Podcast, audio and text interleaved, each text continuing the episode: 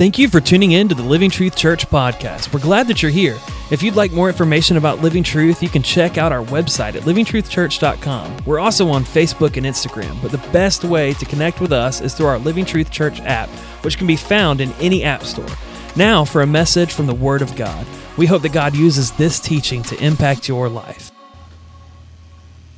Anybody, uh, don't raise your hand about this, but um, this is Sunday, so for any of you, was Monday the last day that you brushed your teeth? I mean, that's gross, right? Didn't even think of that. I mean, you got to brush your teeth if you're going to go get out there in public and be around people, because you don't. At least you don't want your breath smelling bad, much less everything else that's going on there, right? So I, I say that because somebody recently sent me a text and said, "Hey, look, I've got no one to turn to. Things are happening in my life, whatever, and I've prayed." Let me just, you know, what my response to that was keep praying. You keep praying. It's not like you prayed. I, I, think a lot of us, we think, I prayed for that one time and that's that. Like God's like, you know, it's magic genie or something like that.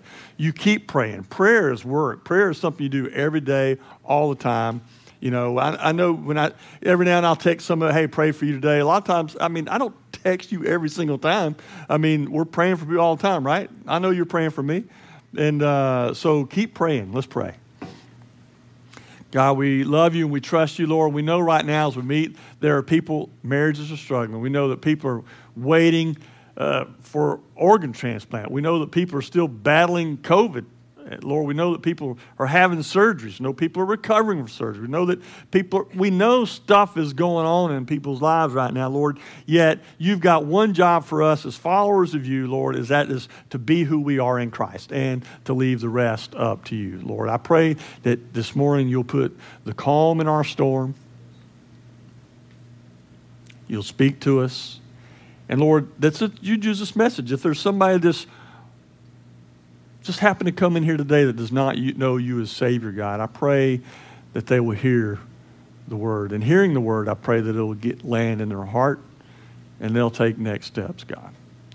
Lord, we're desperate for a word from you for many reasons this morning. In Jesus' name we pray. Amen. Amen. All right. So, um, harvest time. We're we're in the middle of uh, Revelation, and uh, we're I'm starting to see the light at the end of the tunnel here. We're finally today we're kind of finishing up on this interlude that we have been in uh, recently from chapters 12 through 14, and. Um, so we see this the end of all the chaos is coming. We agree that our world's in chaos? Just nod, yes, we know. Our world is in chaos. So we know this. The, the scripture gives you this understanding that the end of all chaos, all chaos is coming. So the question is are you ready for it? Are you ready for the ending? Um, the end of all the injustice is coming. Are you ready for it? A true and righteous king is coming. Are you ready for him to get here? Come on. I'll be like, Amen on that. Come, Lord Jesus. That's right. The rapture of the church will take place all heaven will break loose on earth. It will look like the beast and Antichrist are taking over, but these are just leading up to something. It's harvest time. It's time for Jesus to bring in the harvest. Our main text today is Revelation 14 14 through 20. And if it sounds like it's a little fire and brimstone today, because there's a little fire and brimstone in. All right? Uh, it says, verse 14, it says, Then I looked, and behold, a white cloud, and seated on the cloud, one like a son of man, with the golden crown on his head and a sharp sickle in his hand. Jesus' favorite title for himself was Son of Man. So all likelihood points to Jesus being the one that's sitting on the cloud and you can find that in Daniel 7.13 and Matthew 26.64. While I'm not going to read all those verses to you, every now and then I'll throw a, a reference in there so you can write that down. All right? The Son of God, excuse me, the Son of Man is the one who oversees the harvest because he is the one who sowed the good seed. Matthew 13.37. He's pictured wearing a golden crown, a victor's crown, which makes perfect sense because in the end, he is the one who wins. Justice will be served as Jesus receives his crown of gold, the, the victor's crown, compared to the horrible crown of thorns that he had to wear right before he was crucified. And in verse 15, we read, And another angel came out of the temple, calling with a loud voice to him who sat on the cloud, Put in your sickle and reap, for the hour to reap has come, for the harvest of the earth is fully ripe. When angels come out to complete a mission, that's a sign. So we're reading Revelation, an angel pops out, that's a sign, something about to happen. All right? So it's time. The hour to reap has come.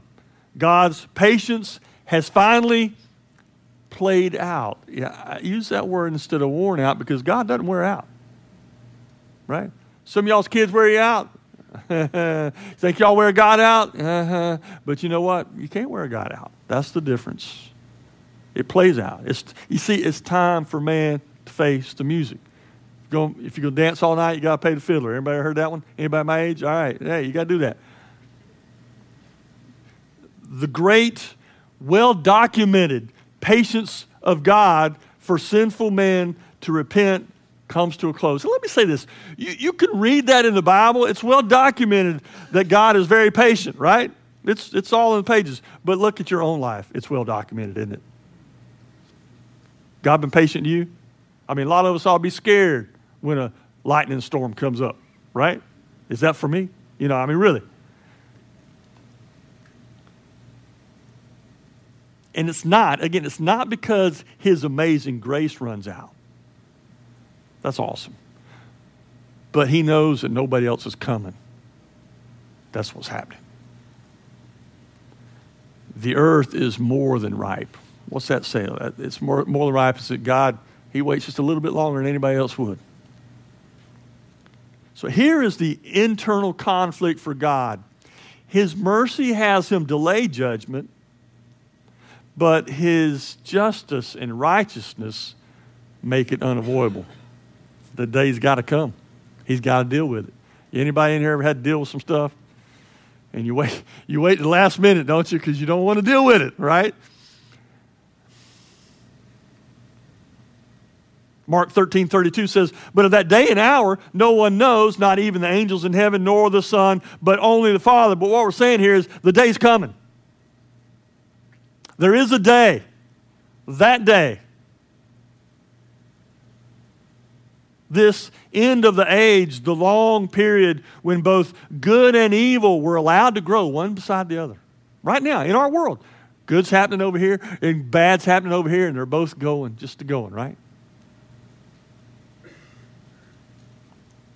Now, on this day, there will be a separation in preparation for the millennial kingdom to follow. And Jesus describes this in Matthew 13, 47, 50. Before I read that, I'm just going to tell you when you're reading the Gospel of Matthew, I don't know if you notice in Revelation, I've been quoting it a lot. In fact, I've learned through this series myself that there's a lot of these things I used to didn't understand in Matthew, and now I understand because they have to do with this. Always let the Bible interpret the Bible itself. It comes in context. When you're not understanding it, you just haven't got it yet. It's, it, it, it's congruent. That's the cool thing about it verses 47 through 50. It says, Again, the kingdom of heaven is like a net that was thrown into the sea and gathered fish of every kind. When it was full, men drew it ashore and sat down and sorted the good into containers, but threw away the bad. So it will be at the end of the age. The angels will come out and separate the evil from the righteous and throw them into the fiery furnace. In that place, there will be weeping and gnashing of teeth. That's where that comes from. And Jesus is the one that says it, by the way. So it comes back to the cross. You remember the scene? Three crosses, one in the center, a Savior, and then two on the outside, criminals. The two guys on the outside, they had to make a choice whether they believed the guy in the middle was innocent. I mean, was he truly the Christ, the Savior, the Messiah? They, by the way, are stuck. They're pinned to the cross, their hours are numbered. They're not into days, weeks, and years. They're going to die. real soon. They're stuck. There's nothing they can do to inherit salvation but trust in Jesus as Lord and Savior, repenting of their sin. They're, they can't, they do not have the opportunity to get off that cross and go do some good things to get ushered into heaven. They're done. I mean, all they can do is trust in Him. Heart decision. Let's fast forward that to today. Everyone on the planet has to make this same decision that those two guys had to make. Do you trust Jesus with your eternal life? Now, one criminal owned his sin in confession, and he trusted in Jesus. One, he just kept the same direction he was going and mocked Jesus and said, oh, you know, all the things that he said. He laughed at the very notion that this guy in the middle could save them.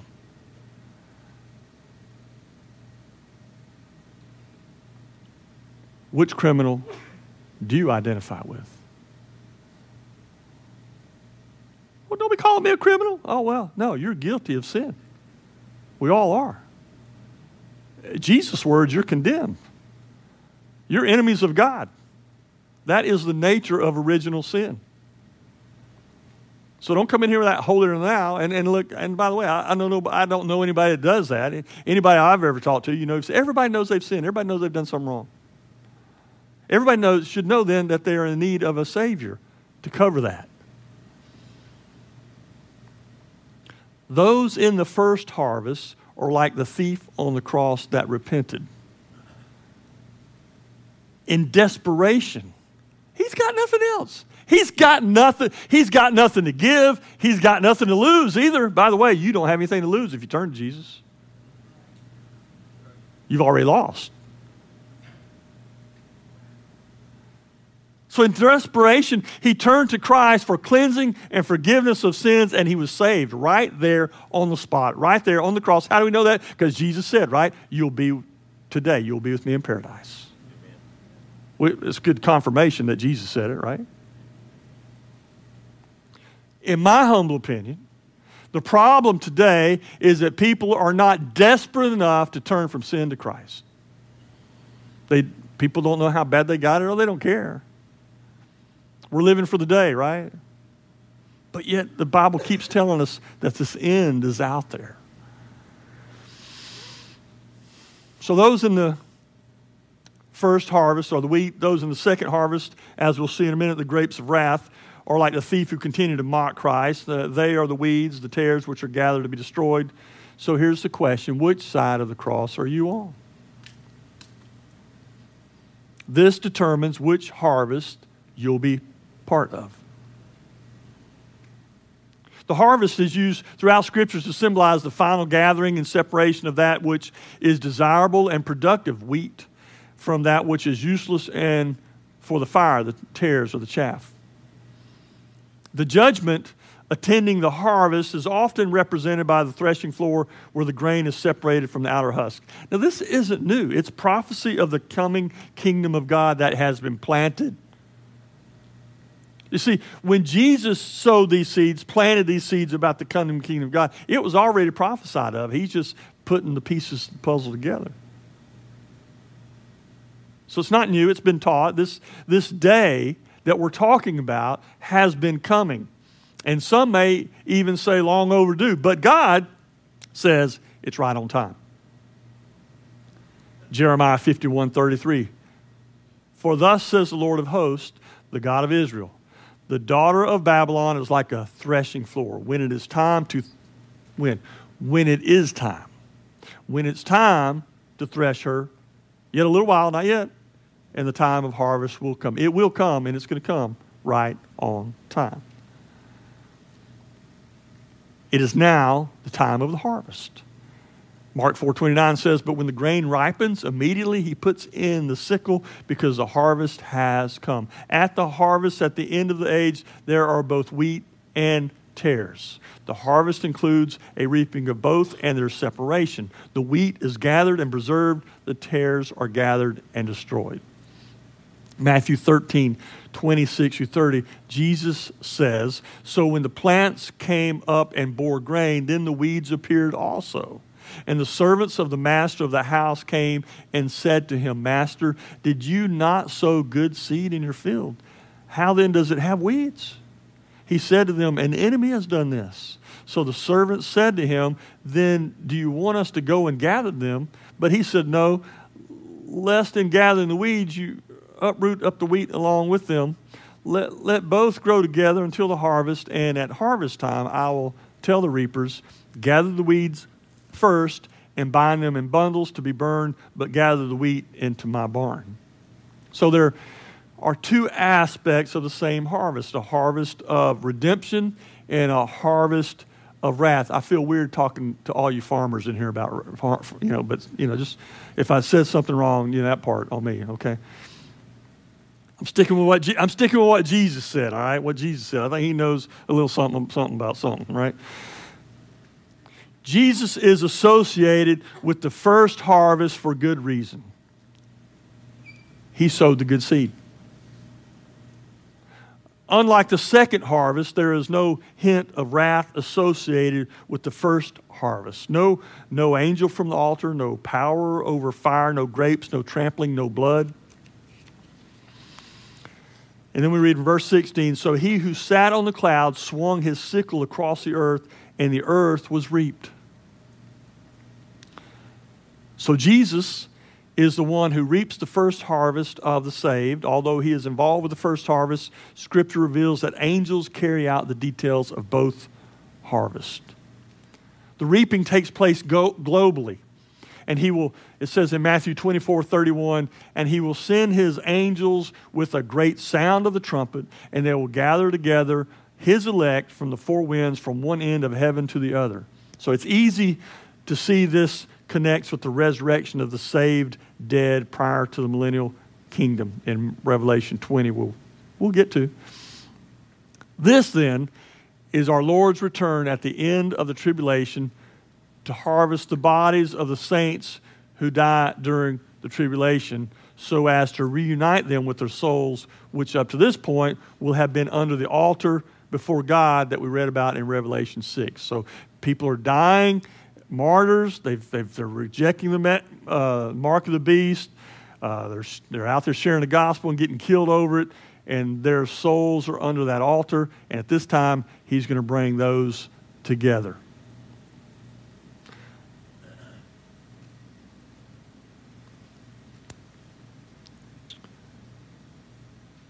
The living redeemed will still be on earth but the bodies of all deceased, deceased saints will have been resurrected and taken to heaven.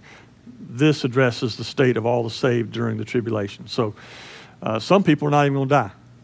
Those, okay, so they won't have to be a part of that. The saints which remain alive at the end of the tribulation participate in the sheep and goat judgment. He's still going to do some gathering and enter the millennial kingdom in their natural bodies. So, verse 17 in Revelation 14. Then another angel came out of the temple in heaven, and he too had a sharp sickle. The next angel comes out of the temple in heaven, indicating that God authorizes the coming judgment. So, the angel comes out of the sanctuary where God is at, so we know that he's doing what God told him to do.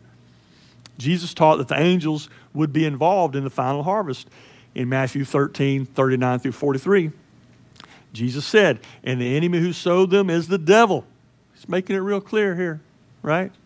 By the way, everything I, am just reading the Bible what it tells here. I'm, you know, I'm not this. I'm not making. I hope I'm not. Hope I'm not making this difficult. It just says this stuff right here. And the enemy who sowed them is the devil. The harvest is the end of the age, and the reapers are angels.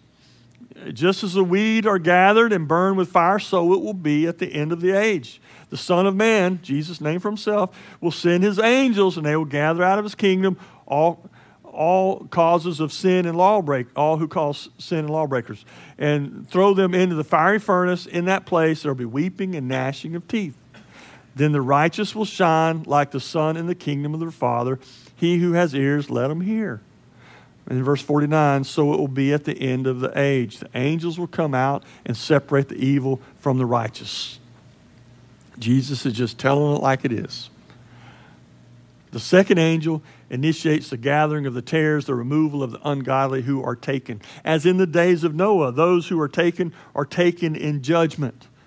The eagles, it says, the eagles will be gathered together to feast on the carcasses of the dead, as we'll read about in Revelation 19.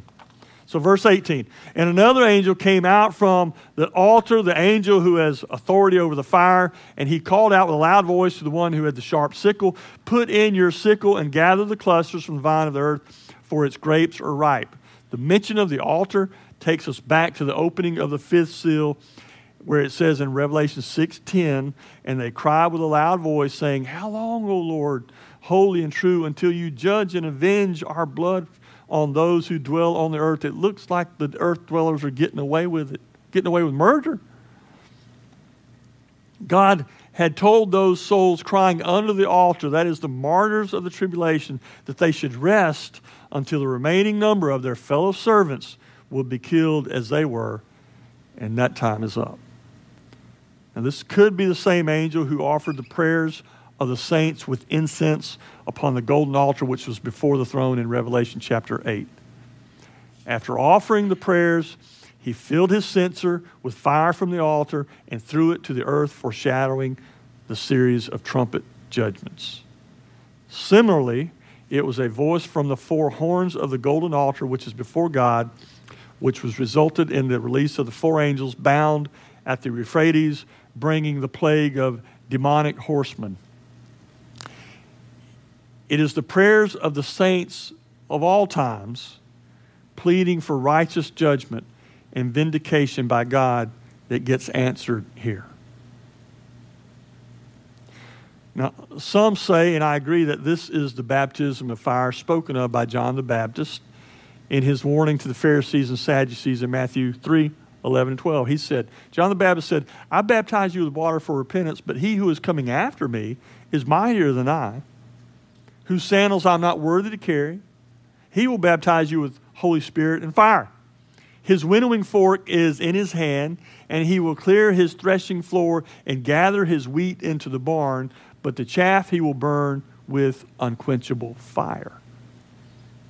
We've often heard of this baptism by fire being connected to Pentecost. Why? Because the tongues of fire. Not so fast.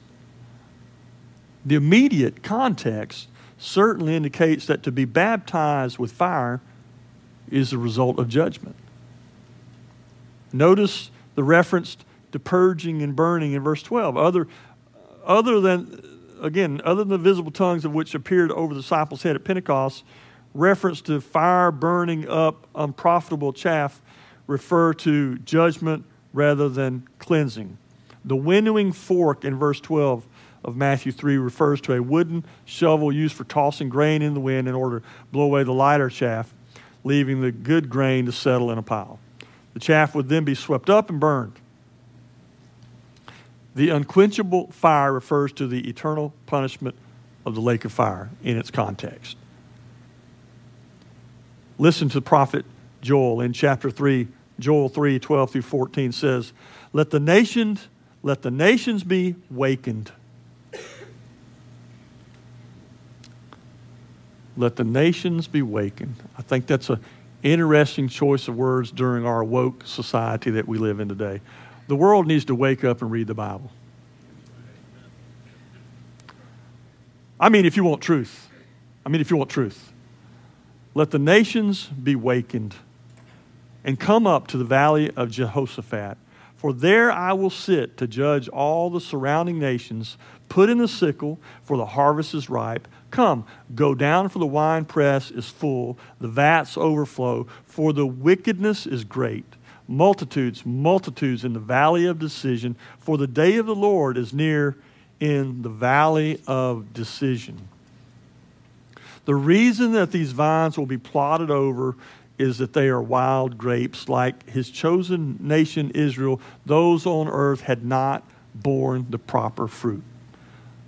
Is Israel leading us to Jesus? Are they bearing fruit? No. I mean, they're not. And, and a side note, it's interesting that it's called the Valley of Decision. The guy on the cross, those two guys had to make a decision. You and me, we got to make a decision. You see, God lets people go their own way. Right? I mean, right now, you can leave here and go do what you want. Right? God lets people go their own way. He lets them have freedom of choice, even if they make the wrong choice. He allows evil to produce its fruit. Right? Yet, God provides plenty of opportunity for the godless to repent and seek forgiveness and restoration. Today, right now, this morning, this if you were here this morning and you worship Satan, if you were just like a follower of Satan, I mean, right, I mean, you've just gone the wrong way your whole life. Right now, this morning, you could repent and turn from that and turn to Jesus. Right now. Right now. Right this second. Valley of time, it's the time of decision, of decision, whatever you want to call it, you can do that.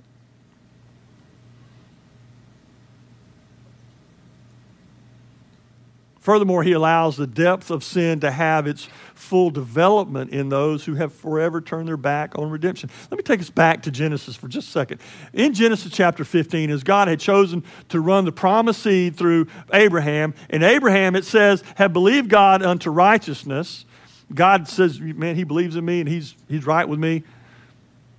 In the very same vein, in Genesis 15, God told him, he told Abraham that children, your children down to the fourth generation will turn from me. They will turn from God. Down to four, one, two, three, four generations are going to turn from God. He said, but they're going to turn back. What does that mean? That means that God put up with a bunch of junk. Right? God Turn, God put up with a bunch of people saying that he wasn't God. God turned, put up with a bunch of people said that, that, that he's not uh, God, the creator, uh, that, that he didn't do this, that I can do my own thing. He put up with a lot of people saying all that stuff, and he put up with it through generation after generation after generation, and he got to that fourth generation, he said, they're going to turn back.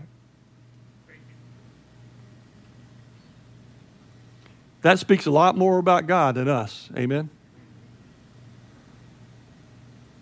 Maybe, maybe, maybe you're here today and you've, you're not generations, you're just you and your generation. You're just you in your lifetime, whether it's 15 years life, 30 years life, 60 years life. You know, you can turn, it can, you can turn to God right now. Do you believe that?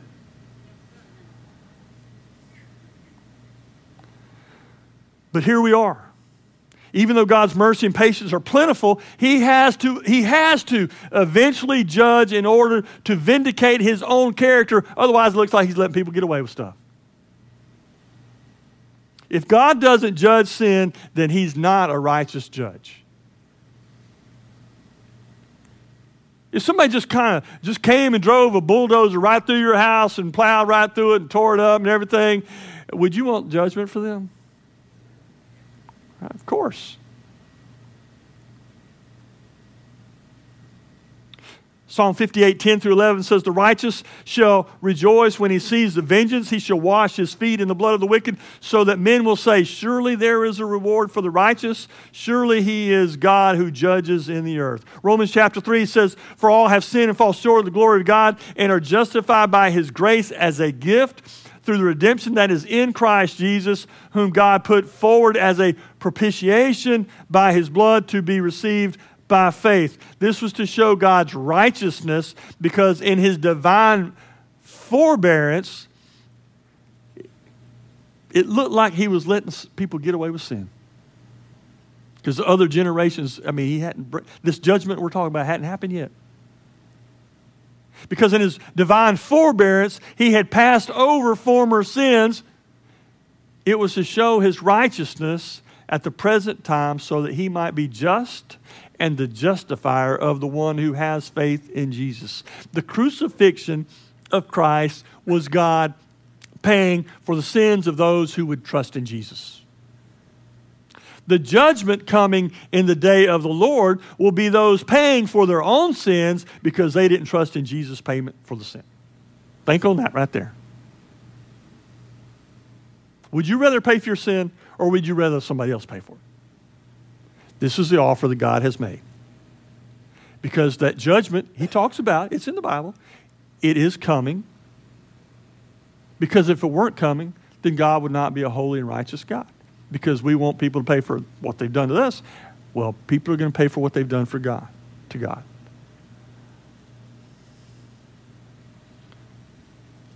Verse 19 So the angel swung his sickle across the earth and gathered the grape harvest of the earth and threw it in the great winepress of the wrath of God. This is the winepress of the wrath of God. This is the time of the trending, treading of the grapes of wrath, the final firestorm when God wipes out all his enemies at the second coming of Christ in the last verse, verse 20. And the winepress was trodden outside the city, and blood flowed from the winepress as high as a horse's bridle for 1,600 stadia, 200 miles. The unclean and accursed things will be disposed of outside the city of Jerusalem. As Hebrews 13, 11 through 13 says, let me read this. For the bodies of those animals whose blood is brought in the sanctuary by the high priest for sin and are burned outside the camp. Therefore, Jesus also, that he might sanctify the people with his own blood, he suffered outside the gate. Therefore, let us go forth to him outside the camp bearing his approach. Joel 3:13 says, "Put in the sickle for the harvest is ripe. Go in, tread for the winepress is full, the vats overflow, for their evil is great." That's Old Testament. All this was already written about. The judgment of the nations in Joel 3 12 through 14 takes place in the valley of Jehoshaphat, which traditions link with the Kidron Valley line between Jerusalem and Mount of Olives. Zechariah 14 1 through 5 places the final battle on the outskirts of Jerusalem. I'm telling you, I'm going to tell you these places. These are real places because this is real. Some, this is really something that's going to take place. This is a real judgment. The amount of bloodshed which will befall the enemies of God at the close of the tribulation period is unprecedented. It's bad. The day of the Lord's vengeance results in the standing in the staining of Jesus' garments. We're, we see that in Revelation chapter 19. And I read to you Isaiah 63, 1 through 6, but it's worth reading here again. Who is this who comes from Edom in, in crimson garments from Bozrah, he who is splendid in his apparel, marching in the greatness of his strength. It is I speaking in righteousness, mighty to save. And y'all, there's only one that's mighty to save, and his name is Jesus. Why is, why is your apparel red and your garments like his who treads in the winepress? Well, he says, I have trodden the winepress alone, and from the peoples no one was with me. I trod them in my anger and trampled them in my wrath. Their lifeblood spattered on my garments and stained on my apparel. For the day of vengeance was in my heart, and my year of redemption had come. I looked, but there was no one to help. I was appalled, but there was no one to uphold. So my own arm brought me salvation, and my wrath upheld me. I trampled down the peoples in my anger. I made them drunk in my wrath. I poured out their lifeblood on the earth. This vivid description shows how complete God's judgment is. At the end of Revelation 13, it seemed like Satan and Antichrist might just have a chance at winning. But this chapter shows that God is in control and Satan doesn't have a chance. Amen. It's time for everyone to reap what they've sown. And we should, we should have known what was what when Revelation opened up with fires in his eyes, Jesus. So let's review as we close out. Jesus first came as a baby to a poor couple in an obscure town. Remember that saying, Can anything good come out of Nazareth? He returns with his holy angels to take over the earth. The first time he came in humility, as we read about in Philippians chapter 2, he emptied himself of his holiness and all of his glory. He'll return in glory and majesty. He originally came to seek and save the lost. He returns to judge and sentence the lost. So don't stay lost he goes from sower to reaper.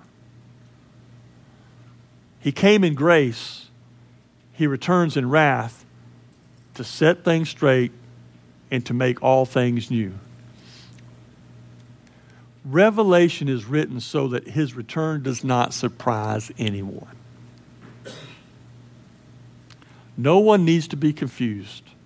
Christ is coming.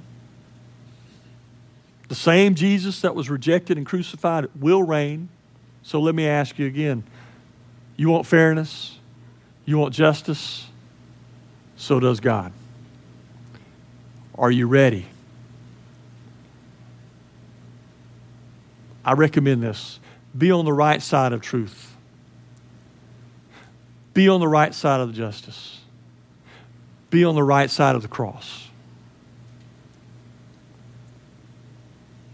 For some this morning, you need to take some kind of next step that might be coming to faith in Christ, maybe the, maybe to take a next step of baptism, let others know you've accepted Christ.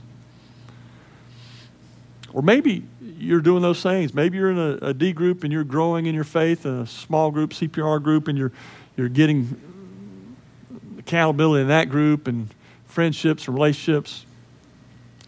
And maybe God's just calling you to, to join up with one of the ministries that our church are involved with.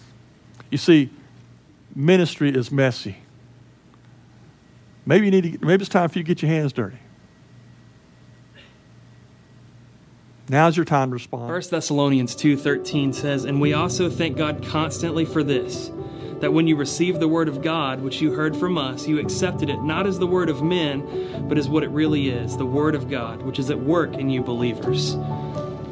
We know that that's what happened this morning, and we hope and we pray that you know that as well. That we didn't speak words of men this morning. We looked at the Word of God, the, the inspired Word of God, and we talked about that. And we know that whenever that happens, whenever people come together and we hear the Word of God, God is working in us. He's changing us. And we, we hope that you are ready to take some next steps as a follower of Jesus, maybe a first step as a follower of Jesus. And we've tried to make those next steps easy. So you can either go to our website, livingtruthchurch.com and fill out the Connect card, which will have some different options for things that God may be prompting you to do. Or you can download our app in the App Store, Living Truth Church, and go to the Next Steps tab in the app.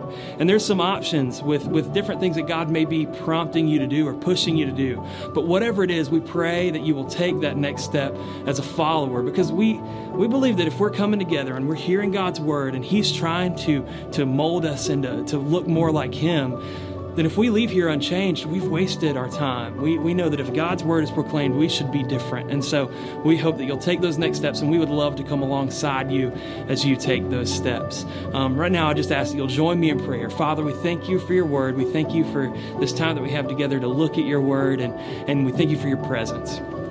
God, I pray that you'll move in the hearts and lives of every person that's engaging with us this morning online. We pray that they'll leave here different than when they got here. God, we know that it's only you that can do that. God, and so we ask you to do what only you can do. We love you. In your name we pray. Amen. Y'all have a great week.